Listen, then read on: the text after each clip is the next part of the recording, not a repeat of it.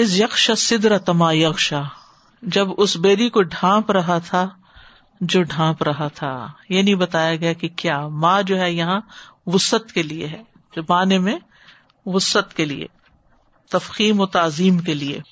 اس کے بارے میں کئی آرا پائی جاتی ہیں کہ کیا چیز تھی جو سدرت المنتہا کو ڈھانپ رہی تھی۔ ابن مسعد وغیرہ نے کہا ہے کہ وہ سونے کے پروانے تھے، سونے کے پروانے اس کو ڈھانپ رہے تھے۔ ابن عباس کہتے ہیں کہ اس سے مراد فرشتے ہیں۔ دہاق کہتے ہیں اس سے مراد رب العزت کا نور ہے۔ اور سدرا چونکہ بیری کے درخت کو کہتے ہیں، تو اس سے بیر اور بیری کے درخت کی اپنی ویلو بھی پتہ چلتی ہے۔ یہ جو بیری کے پتوں سے علاج ہے، یہ بھی اسی وجہ سے ہی ہے کہ اس درخت کی بہت عزت افزائی کی گئی ہے۔ اور اس کا جو پھل ہے یعنی بیر جو ہے، وہ کئی بیماریوں کا علاج بھی بنتا ہے۔ اور اس کا سایہ بھی بہت گھنا ہوتا ہے۔ پتے چھوٹے چھوٹے ہوتے ہیں لیکن بہت گھنے ہوتے ہیں۔ اور پھر یہ کہ اگر سونے کے پتنگے وہاں مراد لیے جائیں جو اس کے اوپر چھا رہے تھے، تو اس کا خوبصورت منظر پیش کیا جا رہا ہے یہاں ایک طرح سے کہ اس یکش سدرت ما یکشا۔ اور اگر روشنیاں ہوں تو اس سے آپ اندازہ لگائیں، کیونکہ ہم امیجن تو نہیں کر سکتے۔ کسی مخلوق کے لیے ممکن ہی نہیں کہ وہ غیب کی چیزوں کو ڈسکرائب کر سکے۔ ایک روایت میں آتا ہے، پھر جبریل مجھے لے کر سدرت المنتہا تک پہنچے۔ اسے کئی رنگوں سے ڈھانپا ہوا تھا۔ میں نہیں جانتا وہ کیا تھے۔ یعنی آپ صلی اللہ علیہ وسلم بھی اس کو ڈسکرائب نہیں کر سکے۔ وہاں پہنچ کر ماں زاغ البصر و ماں تغا نہ نگاہ ادھر ادھر ہوئی، نہ حد سے آگے بڑھی۔ اس سے پتا چلتا ہے کہ نبی صلی اللہ علیہ وسلم کی شخصیت کیسی تھی۔ کتنے فوکسڈ تھے۔ اور ایک استغنا بھی ہے آپ کے اندر کہ جس کام کے لیے گئے ہیں، بس اسی سے غرض ہے۔ عموماً یہ ہوتا ہے کہ جب کوئی بہت ہی انوکھی چیز انسان دیکھتا ہے، جو آؤٹ آف دس ورلڈ ہو، تو پھر انسان کبھی یہاں دیکھتا ہے، کبھی وہاں دیکھتا ہے۔ یعنی چاروں طرف نگاہ دوڑانے لگتا ہے، لیکن نبی صلی اللہ علیہ وسلم نے چیزوں کی طرف نظر نہیں دوڑائی، اپنے مقصد پر ہی نظر رکھی۔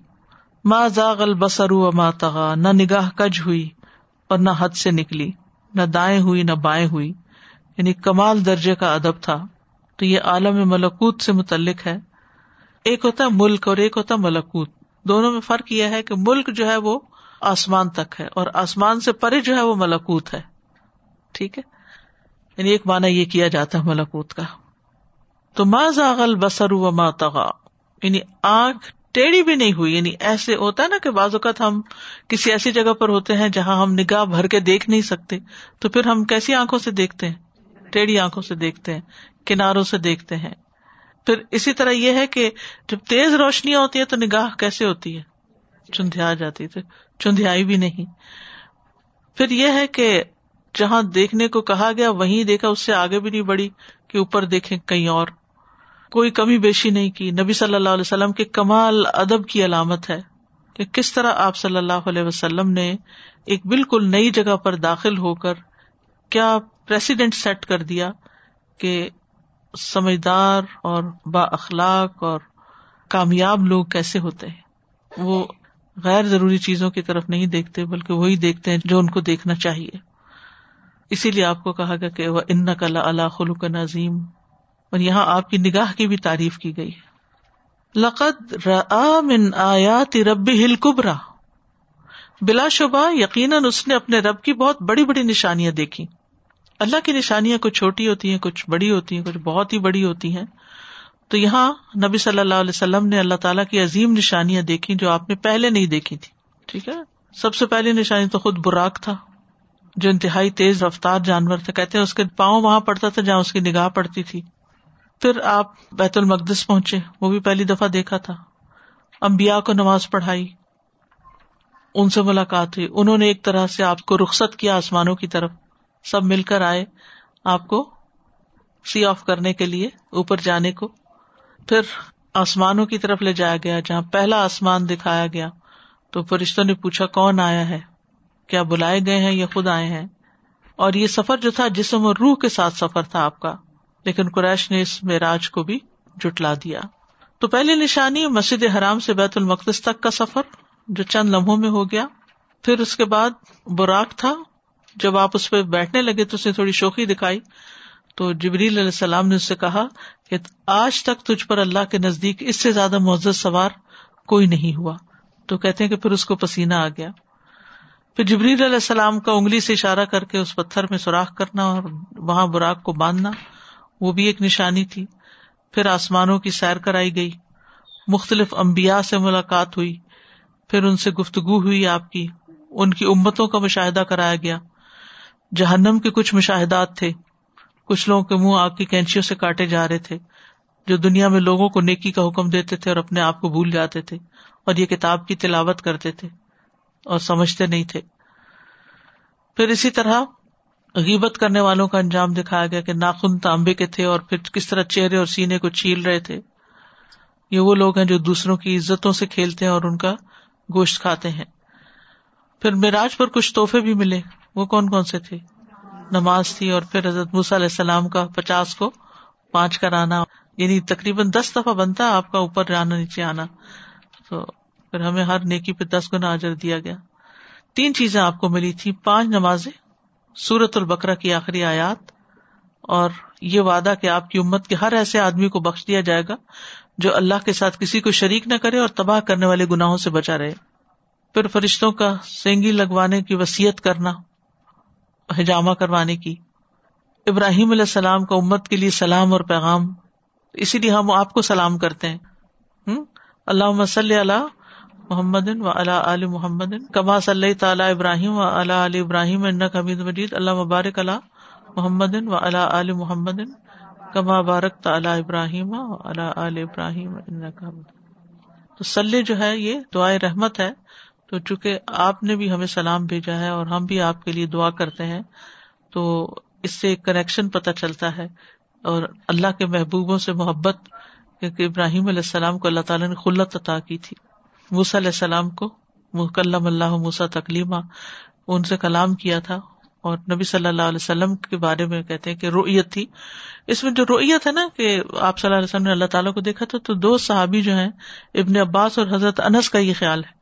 اور باقی سب کا خیال ہے کہ وہ جیسے حضرت عائشہ ہے حضرت ابوذر ہیں، اور لوگ ہیں کہ آپ نے ان کو دیکھا نہیں تھا۔ حضرت ابن عباس یہ کہتے کہ آپ نے اپنے دل سے بس دیکھا تھا۔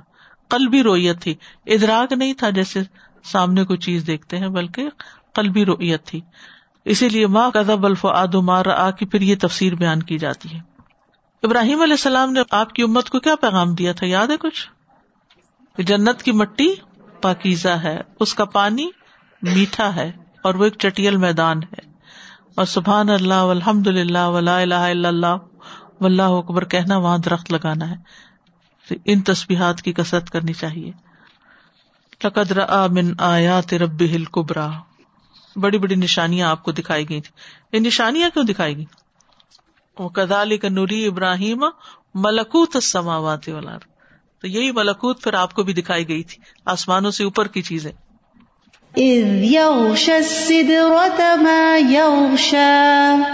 ما زاغ البصر وما طغى لقد رأى من آيات ربه الكبرى سورت الاسلام میں بھی آتا ہے نا سبحان الزی اسرا ببدی لیلم من المسجد الحرام الى المسجد الاقصى الذي باركنا حوله لنريه من آیاتنا. ٹھیک ہے؟ سازا کا معراج کے واقعے کو دیکھیں بھی تو وہ ٹائم نبی صلی اللہ علیہ وسلم پہ بھی تو بہت ٹف تھا نا۔ اگر اس حساب سے دیکھا جائے کہ نبی صلی اللہ علیہ وسلم ہیڈ لاسٹ ابو طالب جو ان کی باہر کی سپورٹ تھی internal support as a form of Khadija رضی اللہ عنہ، ان کا انتقال ہوا تھا and that was like a very very tough time for نبی صلی اللہ علیہ وسلم۔ تو ان کو یہ وہ کرنے کے لیے کہ واٹ ایور یو نو یہاں وہ کہہ رہے ہیں، اس سے کوئی فرق نہیں پڑتا۔ کہ اللہ سبحانہ تعالیٰ کے نزدیک نبی صلی اللہ علیہ وسلم کا کیا مقام ہے یو نو وہ کروانا ہے۔ اینڈ آئی تھنک ایک اسپیکر نے اتنا اچھا کہا تھا سدا آپ نے بھی نماز کا مینشن کیا کہ فار نبی system to be able to go and have you know conversation جو اللہ سبحانہ تعالیٰ سے ہوئے اور وہ جو رویہ جس بھی اس میں اس کو لیا جائے، کہ جب بھی ہم کسی اپنے یو نو کیسے ایسے پرسن کو جس سے ہمیں ملنے کا بہت اشتیاق ہوتا ہے ایسے فگر سے ہم آ رہے ہوتے ہیں، تو ہمارے، ہمیشہ ایک تشنگی سی ہوتی ہے. اینڈ صلاح کا تحفہ اسی لیے ملا کہ you are still able to meet because it's like a meeting with اللہ سبحانہ تعالیٰ. تو ہم پھر بھی یو نو کر سکتے ہیں یہ. افر تم اللہ طول عزا و منات ثالثت الاخرى کیا پھر تم نے لات اور عزا کو دیکھا؟ اب پچھلی آیت کا اس سے کیا تعلق ہے؟ پچھلی آیت میں اللہ تعالیٰ کی بڑی بڑی نشانیوں کا ذکر ہے۔ تو اس کے بعد اللہ تعالیٰ پوچھتے ہیں کہ مجھے ان بتوں کے حال کی خبر دو کہ ان کی کیا قدر و قیمت ہے؟ ان کا کیا مرتبہ اور مقام ہے؟ تو کچھ بھی نہیں۔ یعنی تم اتنی بڑی نشانیاں اور یہ سب کچھ چھوڑ کر لات عزا کے پیچھے چل رہے یعنی پیغمبر تمہیں آسمانوں کی خبریں دے رہے ہیں۔ اور تم ہاتھ سے بنائے ہوئے پتھر کے بتوں کو پوج رہے ہو۔ کیا تم نے غور کیا اس لات اور عزا پر؟ ان کے بارے میں کئی ایک اقوال ہے کہ لات کون تھی اور منات کون تھا اور عزا کون تھی۔ کہتے کہ طائف کا بت تھا۔ ایک رائے یہ بھی ہے کہ مکہ اور طائف کے بیچ میں تھا لات۔ اور یہ اصل میں حاجیوں کو ستو پلانے والا شخص تھا جو مر گیا تو اس کا بت بنا دیا گیا۔ اور عزا کے بارے میں یہ بھی کہتے ہیں کہ بت تھا اور یہ بھی کہتے ہیں کہ درخت تھا۔ کیکر کا درخت تھا۔ اور مشرقین جو ہے وہ اس کی تعظیم کرتے تھے، اسی لیے عزا عزت سے ہے۔ ابو سفیان نے کہا تھا نا لنل عزا ولا عزا لکم عہد کے دن۔ تو رسول اللہ صلی اللہ علیہ وسلم نے کیا جواب دیا تھا؟ اللہ مولانا ولا مولا لکم۔ تو مشرقین ان بتوں کی عبادت کرتے تھے، ان کے نام کے چڑھاوے چڑھاتے تھے، ان کے نام کی قسمیں کھاتے تھے، ان کے آگے سجدے کرتے تھے اور ان کے لیے قربانیاں کرتے تھے۔ تو یہ سب چیزیں جو ہیں ان کے ریچولس میں شامل تھی اور اس درجے کا حقیر کام کر رہے تھے تو ان کو یہی سمجھایا گیا کہ تم ان چیزوں کو چھوڑو اور اللہ سبحان تعالی کی طرف رجوع کرو۔ افسوس کی بات یہ کہ قیامت سے پہلے لوگ دوبارہ لات رزا کی پرستش کرنا شروع کر دیں گے۔ وہ منات سالست الخرا اور منات جو ایک تیسری دیوی ہے۔ یہ لات رزا سے کم درجے کا بت تھا۔ کہتے کہ یہ ایک مکان تھا جس کی لوگ عبادت کرتے تھے۔ اس کو یہ بھی کہا جاتا کہ پتھر کی مورتیاں تھیں۔ پھر یہ بھی کہ بدھ جس کے پاس جانور ذبح ہوتے تھے۔ یہ بھی کہا گیا کہ یہ مکہ اور مدینہ کے درمیان ایک بت تھا۔ اب آپ خود سوچیے کہ کتنی تفریق توحید وحدت پیدا کرتی ہے اور شرک تفریق پیدا کرتا ہے۔ کیونکہ ہر ایک کا اپنا بت ہے۔ اللہ کو مزکر النسا کیا تمہارے لیے لڑکے اور اس کے لیے ہیں لڑکیاں؟ مشرقین کے ایک کال کا رد کیا جا رہا ہے کہ وہ فرشتوں کو اللہ کی بیٹیاں خیال کرتے تھے۔ تو اللہ سبحان تعالیٰ فرماتے ہیں کہ اپنے لیے تو تم بیٹے پسند کرتے ہو، کیونکہ جب ان کے یہاں کوئی بیٹی ہوتی تھی تو وہ بہت ناراض ہوتے تھے اور بہت غمگین ہو جاتے تھے۔ قرآن مجید میں ایک دوسری جگہ سورت زخرف میں آتا ہے وجا الملا اکت الدین عباد الرحمانی اناسا اشہد خلق اور انہوں نے فرشتوں کو جو رحمان کے بندے ہیں، عورتیں بنا دیا۔ کیا وہ ان کی پیدائش کے وقت حاضر تھے؟ یقیناً نہیں تھے، لیکن یہ صرف ان کا اپنا گمان ہے۔ چونکہ وہ لڑکیوں کو پسند نہیں کرتے تھے، تو اس لیے اللہ تعالیٰ نے فرمایا کہ اگر تم وہ چیز جو خود پسند نہیں کرتے، وہ اللہ تعالیٰ کے لیے منسوب کرتے ہو تل کا ادن قسمت پھر تو یہ بڑی بے انصافی والی، بھونڈی، ظالمانہ، ناقص قسم کی تقسیم ہے، دھاندلی پر مبنی ہے۔ بہت ٹیڑھی بات ہے۔ تم اللہ کے حق میں کیسی باتیں کر رہے ہو؟ کہ جو چیز خود کو پسند بھی نہیں، وہ اللہ سبحان تعالیٰ کی نظر میں پیش کر رہے ہو۔ تو اس سے کیا سبق ملتا ہے؟ کہ اللہ کے راستے میں کیا دینا چاہیے جو خود کو پسند ہو؟ لیکن ہم کیا کرتے ہیں؟ موسٹلی ہمارے صدقات کیا ہوتے ہیں؟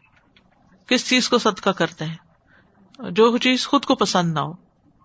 ٹھیک ہے، ہو سکتا ہے کسی کی ضرورت ہو، آپ اس کو دے دیں، لیکن اپنی زندگی میں ایک اصول بنائے کہ اپنی پسندیدہ چیزیں بھی اللہ کے راستے میں دے اسی لیے فرمائے گا کہ لن تنال البر حتہ تن فکو مما تو یہ تو بتوں کی بات ہو رہی ہے نا، لیکن بتوں کو چھوڑ کر اس کے معنی کو اگر آپ لیں کہ اللہ کے لیے وہ جو خود کو پسند نہیں اور اپنے لیے وہ جو اچھا اچھا اور باقی بےکار جو ہے وہ اللہ کے رستے میں۔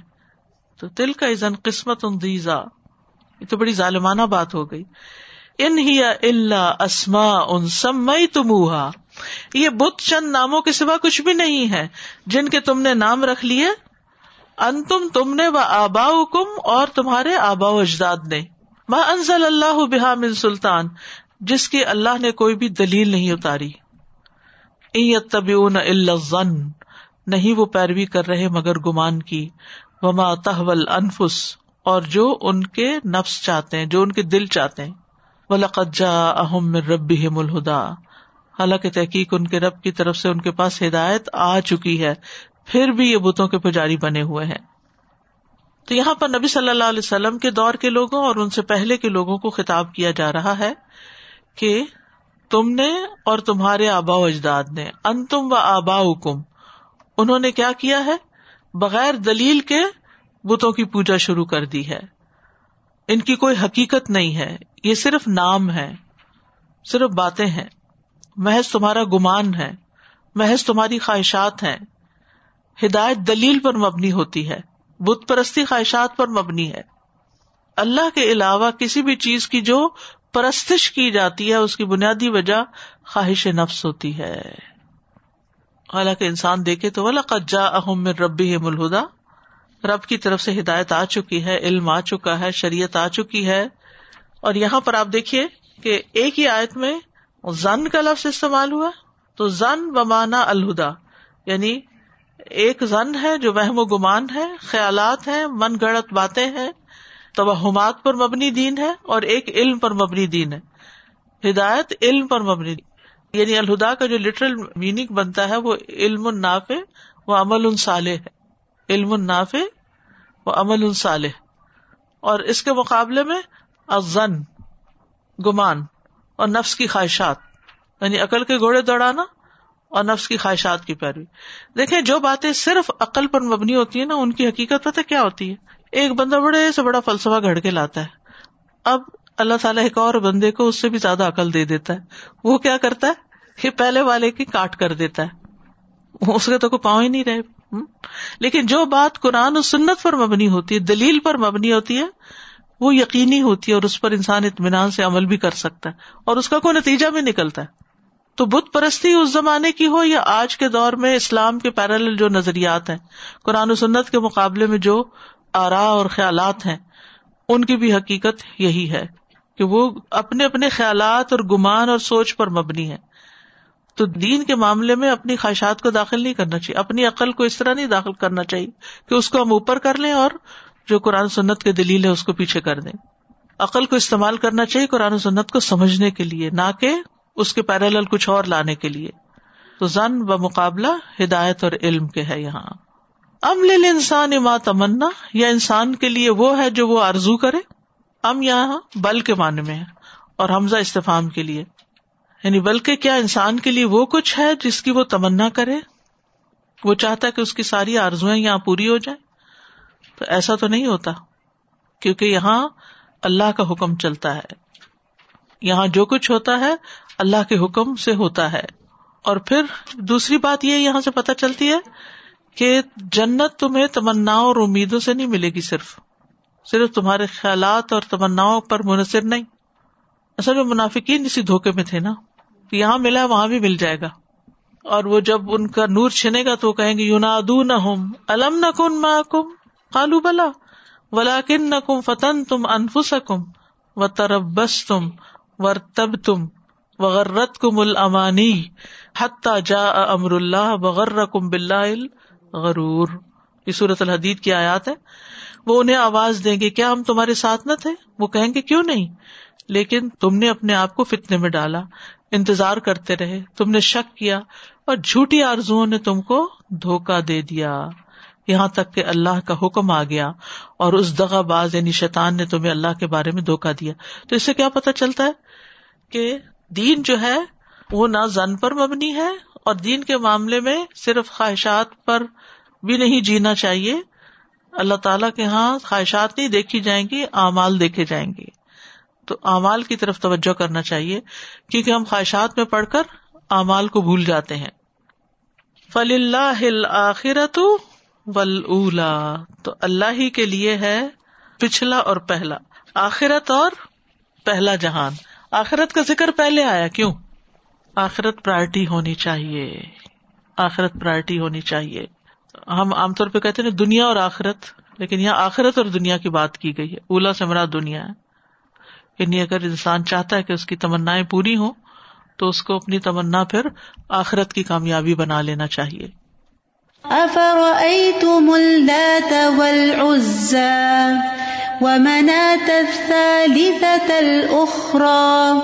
ألكم الذكر وله الأنثى تلك إذا قسمة ضيزى إن هي إلا أسماء سميتموها أنتم وآباؤكم سميتموها أنتم وآباؤكم ما أنزل الله بها من سلطان يتبعون إلا الظن وما تهوى الأنفس ولقد جاءهم من ربهم الهدى أم للإنسان ما تمنى فلله الآخرة والأولى جی السلام علیکم ورحمۃ اللہ وبرکاتہ یہاں پہ جب کہا گیا نا ماں کزب الفواد مارا۔ کہ دل کا جھوٹ بولنا جو کچھ ہم بول رہے ہوتے ہیں ہم کہتے ہیں ہمارے دل میں یہ آیا۔ ہاں۔ دل سے ہم باتیں کرتے ہیں۔ ہم جو بات کہنا یہ میرے دل نے ایسے سوچا۔ اب خواب بھی دیکھا ہوتا ہے تو خود ہی اب کبھی انٹرپریٹ کر رہے ہوتے ہیں کہ ہمارے دل نے دیکھا۔ اسی کی بعد میں نفی کی گئی اور بعد میں کہا گیا کہ کہ نہیں پیروی کرتے مگر گمان کی اور ان کی جو خواہش کرتے ہیں ان کے نفس۔ تو دونوں میں زمین آسمان کا فرق بتا دیا گیا کہ رسول اللہ صلی اللہ علیہ وسلم جو ہے انہوں نے جو دل سے بات کی وہ بھی اللہ کی طرف سے تھی۔ حکم ان کا تھا۔ اللہ تعالیٰ کا دل سے بات نہیں کی یعنی کہ جو کچھ جو انہوں نے دیکھا دیکھا، سمجھا وہ بالکل صحیح تھا۔ تھا۔ یعنی ہمیں تو بازو کا تو وہم ہو جاتا ہے نا ہم دیکھتے ہیں کسی کو تو ہم کہتے ہیں وہ فلاں جا رہا میں نے اپنی آنکھوں سے دیکھا۔ ہاں؟ کیونکہ ہم نے پرسیو کچھ اور کیا ہوتا ہے۔ دل میں کچھ اور ہمارے چل رہا ہوتا ہے تو ہم اسی نگاہ سے اس کو دیکھ رہے ہوتے ہیں۔ یہ ایسے لکھا ہے نا، تو اللہ ہی کے لیے ہے آخرت اور پہلی۔ جی ہاں اس کا مطلب یہ ہے کہ آخرت میں بھی اللہ کا حکم چلتا ہے اور یہاں بھی اللہ ہی کا حکم چلتا ہے، دنیا میں بھی۔ دنیا اور آخرت دونوں کا مالک وہ ہے، یہاں اسی کے حکم سے سب کچھ ہو رہا ہے۔ اصل مالک اور مختار وہ ہے، تمہاری خواہشات کی بنا پر جنت نہیں تم کو ملنے والی۔ تو اس لیے اللہ کو راضی کرو۔ استاذہ میں یہ سوچ رہی تھی کہ سبحان اللہ یہ اتنی خوبصورت سورہ ہے اور اس میں جو کلام کی خوبصورتی ہے اور جو اس کا جو ردم ہے یعنی ابتدائی آیات جو ہم نے پڑھی اس میں ساری غیب کی باتیں ہیں۔ اور اس کے بعد اس کو ملایا گیا حاضر کی باتوں سے جس میں بتوں کا ذکر بھی آیا۔ تو کہیں پہ بھی نہ وہ ربط ٹوٹتا ہے الفاظ کی وجہ سے نہ ردم کی وجہ سے نہ معنوں کی وجہ سے۔ سبحان اللہ۔ بسم الله الرحمن الرحيم والنجم إذا هوى ما ضل صاحبكم وما غوى وما ينطق عن الهوى إن هو إلا وحي يوحى علمه شديد القوى ذو مرة فاستوى وهو بالأفق الأعلى ثم دنا فتدلى فكان قاب قوسين أو أدنى فأوحى إلى عبده ما أوحى ما كذب الفؤاد ما رأى أفتمارونه على ما يرى ولقد رآه نزلة أخرى عند سدرة المنتهى عندها جنة المأوى. إذ يغشى السدرة ما يغشى، ما زاغ البصر وما طغى. لقد رأى من آيات ربه الكبرى. أفرأيتم اللات والعزى ومناة الثالثة الأخرى؟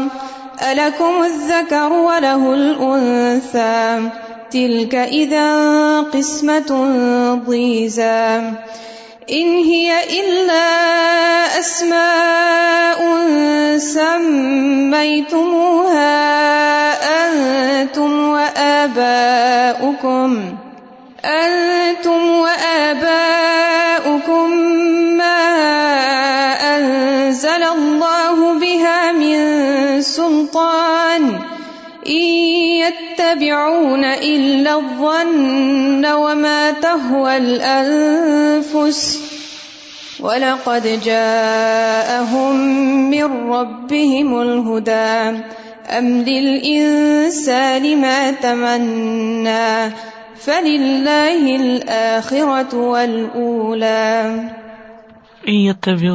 زن و ماتا انفس ایک طرف زن ہے، دوسری طرف خواہشات ہیں۔ ان میں انسان اٹکا ہوا، پھنسا ہوا۔ اس لیے ہدایت سے منہ موڑے ہوئے۔ میں سوچ رہی تھی کہ کتنے سارے ورڈ ہیں نا، اور شروع سے وہ جو ایک ہے، ہوا، اور پھر ون، اور پھر جو خواہشات، اور تمنا اس کے بعد۔ This is what we are hot patch of ہماری بس صرف یہ ہے، اور ہم کچھ بھی نہیں ہے اگر ہم علم کے تھرو ہدایت کو فالو نہیں کریں گے we are nothing we are like a lost cause اور that's what we see human beings like زندگیوں بھی زندگیاں ہم سخت اللہ تعالیٰ ہمیں اسے محفوظ رکھے، مسلمان ہوتے ہوئے بھی اور دوسروں کی تو حالت ہی کچھ اور ہے۔ Like we are what are we going to do اگر ہم اس کو نہیں کریں گے؟ ہم کیسے لا ایک جگہ پہ چلے جا رہے ہیں شیطان ہے کہ ہمیں اچک لینے کو تیار ہے؟ Like it we have to be so so conscious of it بالکل۔ اور پھر یہ تو بالکل مہر لگ گئی نا فل اللہ آخرت ولا سارا کنٹرول اللہ کے پاس ہے۔ پھر اپنی خواہشات کے پیچھے بھاگ رہے ہو۔ کہاں تک بھاگو گے؟ کہاں جاؤ گے؟ جانا تو اسی کے پاس۔ جی یہاں آیا نمبر نائنٹین اور ٹوینٹی میں جب ان کے بتوں کی بات ہو رہی ہے اور پھر آگے ہی بتایا جا رہا ہے کہ کیسے ہیں کہ جو یہ اس بات کے بارے میں ہی نظریہ ہے ان کا اس سے ذہنی اور دلی دونوں بیماریوں کا ثابت نظر آتا ہے کہ ان کی ایک سوئی جیسے اٹک گئی ہے ایک جگہ پر جب نفسیاتی علاج ہوتا ہے دونوں کا کمپیرزن بتا دیا گیا نا۔ ایک طرف دیکھو کیا کچھ ہے کہاں تک وہ پہنچا ہے پیغمبر اور جسے تم کہاں اٹکے ہوئے ہو؟ وہیں اٹک گئی ہے ان کی۔ تو یہ ویسے بھی ایک ہوتا ہے مینٹل بیماری جس میں وہ اٹک جاتے ہیں تو بس اسی بات کی بات کرتے رہتے ہیں پھر آگے نہیں بڑھتے۔ کیونکہ پھر اس سے پھر دل کی بیماری بھی پتہ چلتی ہے نا کہ دل اتنا وسط نہیں ہے اتنا ایمان نہیں ہے کہ پھر آپ آگے بڑھ سکو۔ کسی چیز پر ایمان لاؤ۔ یہاں پہ دیکھنا چاہیے کہ کہیں یہ بیماریاں ہمارے اندر تو نہیں کہیں ایک بات پہ تو نہیں ہم اٹک گئے۔ بالکل۔ یعنی ہدایت کے سامنے ہمارا دل کتنا جھکتا ہے یہ ہم سب کو اپنا اپنا جائزہ لینا چاہیے۔ کہیں تمنا اور زن اور گمان کے اوپر تو نہیں جی رہے کہ خیر ہے کوئی بات نہیں جو بھی کر لیں کچھ نہیں ہوتا۔